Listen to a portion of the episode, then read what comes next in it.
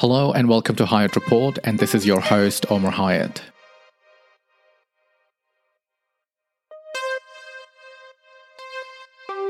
Today I'm going to talk about Nizar Banat, a Palestinian activist.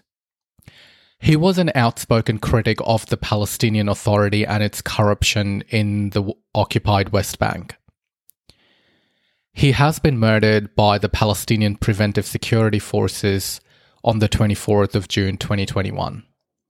Now, those of you who do not know what the Palestinian Preventive Security Force is, it's basically a policing arm of the Palestinian Authority in the occupied West Bank. Now, to a lot of us who has been who have been following Israel Palestine conflict or who have been following Israel Palestine relationship, this isn't shocking. The fact that an outspoken critic of the Palestinian Authority has been killed by its policing arm is not shocking at all. And the reason being, since its inception, since its inception due to Oslo Accords, Palestinian Authority has acted very similar to those slave patrols in the antebellum United States, which were set up with enslaved African Americans to monitor and enforce discipline at the behest of their white masters upon their fellow enslaved African Americans. So, Palestinian Authority acts in a very similar fashion towards their fellow Palestinians. So, Palestinian Authority is funded by the US. It's funded by its Western donors. And the expectation is it will do everything in its capacity to make sure that Palestinians do not cross Israel and do not agitate Israel. So that's the premise, and that's the background, and that's the backdrop against which Palestinian preventive security forces were set up. And they have been known to not only suppress the dissent from or by Palestinians, but they have also been known to suppress it and crack down the dissent by the Palestinians using violent means. And this is the latest example. The history of corruption within and by Palestinian Authority, which is also called SPA, um, is well documented. You can go back decades and look up since its inception. It has had several scandals involving how it played around with the money that it got from its donors and how it, it squandered through um, the wealth it, it received. Um, but the, the most recent examples that come to my mind when I talk about the corruption, the monetary corruption of the Palestinian Authority it includes things like vaccines. So Palestinian Authority was given vaccines so it could roll out COVID 19 vaccines to its frontline health workers and frontline essential services workers. But what it ended up doing, uh, uh, it in fact stole a portion of those COVID vaccines and gave it away to its supporters, to its family members, and people who were close to the inner sanctum of PA ended up receiving these COVID vaccines when in fact there was a shortage of vaccines across the West Bank and across Palestine in general. And this was a huge, this has been a huge scandal. And not long ago, um, there was another scandal that surfaced wherein it was called out that Palestinian Authority was paying salaries to um, quote unquote employees of Palestinian Airlines, when in fact, there is no such thing as Palestinian Airlines. That airlines hasn't worked in years. And it, it was not only paying quote unquote salaries to these supposed employees, but was also apparently giving them pay rise. Um, and a lot of people and a lot of experts believe that it was it was Palestinian Authority just giving away money to its supporters and its um, its members. And so so that's that's a well known fact. The corruption is a well known fact about Palestinian Authority.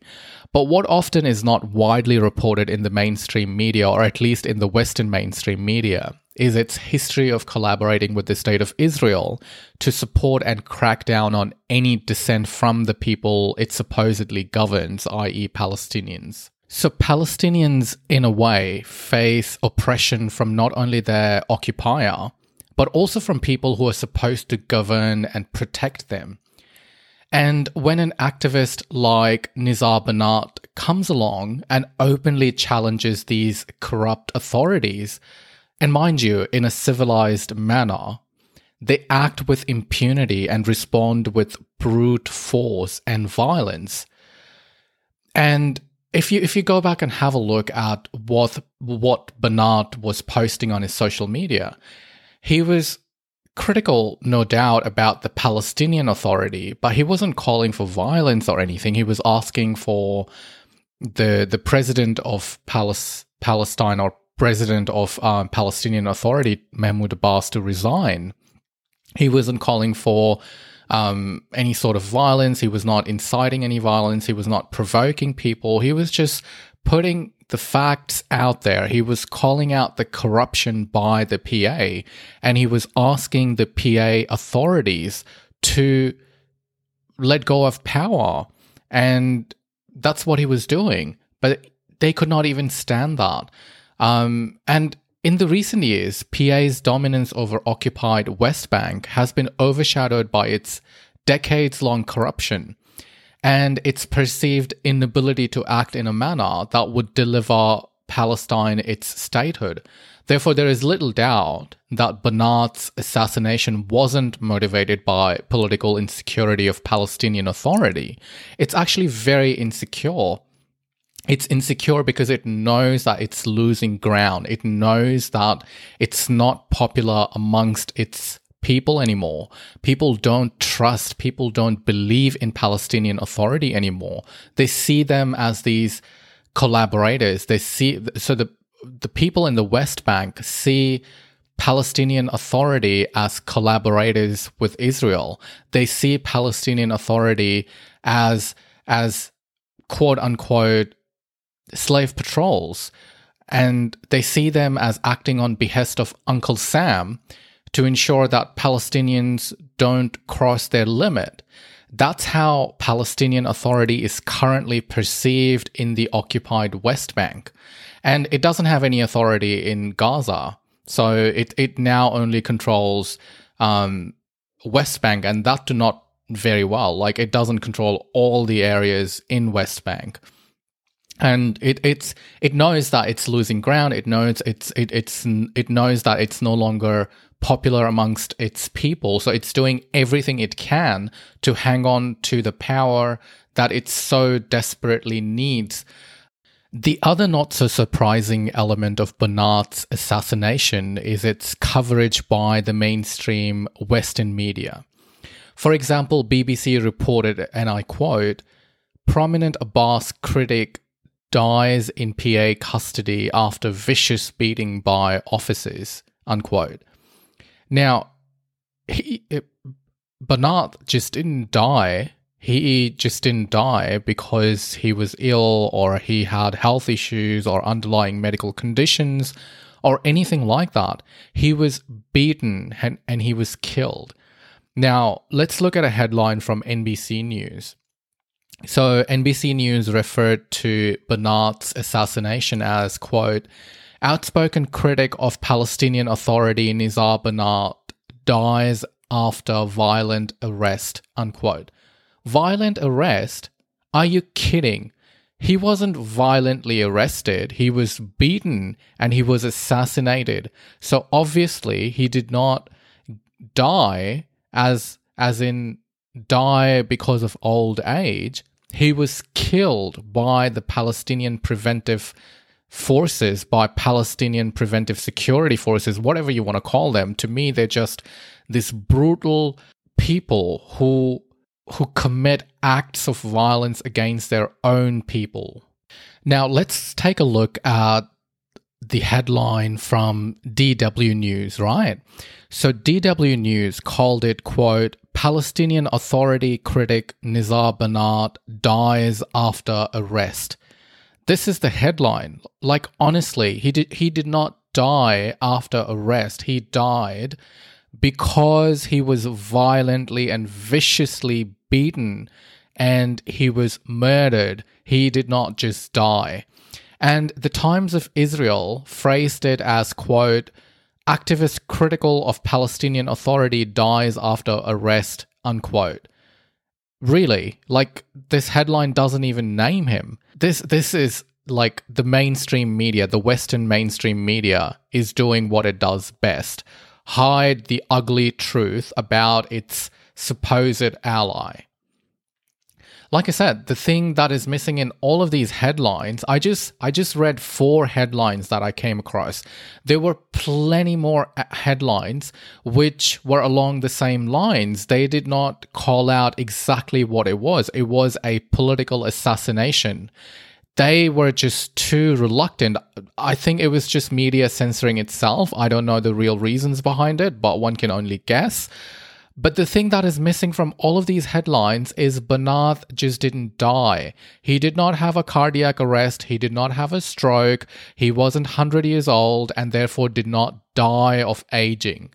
Banat was beaten mercilessly by the policing arm of Palestinian Authority. And uh, like I said, this Palestinian Preventive Security Force, whatever the hell it calls itself has a history of violence against its own citizens. And Banat not only dared to speak out against the authority, but also challenged them in the election that were uh, in the elections that were postponed indefinitely by Mahmoud Abbas. And mind you, Mahmoud Abbas has been the president of Palestinian Authority for over 16 years. And it, it, it, can't just be a coincidence that he that the president of Palestinian Authority gets challenged in elections and that same president postpones the elections indefinitely and then this man who challenged him ends up dead. I would argue, I would say this was a political assassination, nothing short of a political assassination. In fact, after Banat's assassination, when ordinary Palestinians came out in the streets to protest, these unarmed, peaceful protesters were beaten by plain-clothed Palestinian Preventive Security Force personnel and PA supporters. This violence against peaceful protesters in the West Bank is very similar to how police in the US usually respond to Black Lives Matter protesters and protests. And why would it not? After all, these Palestinian security personnel have been trained, armed, and financed by the US and its allies. And it can be argued that they are nothing more than modern day quote unquote slave patrols who act like I said, at the behest of Uncle Sam in ensuring that their fellow occupied Palestinians do not cause undue discomfort to Uncle Sam's closest ally in the region and its illegal settlements in the area.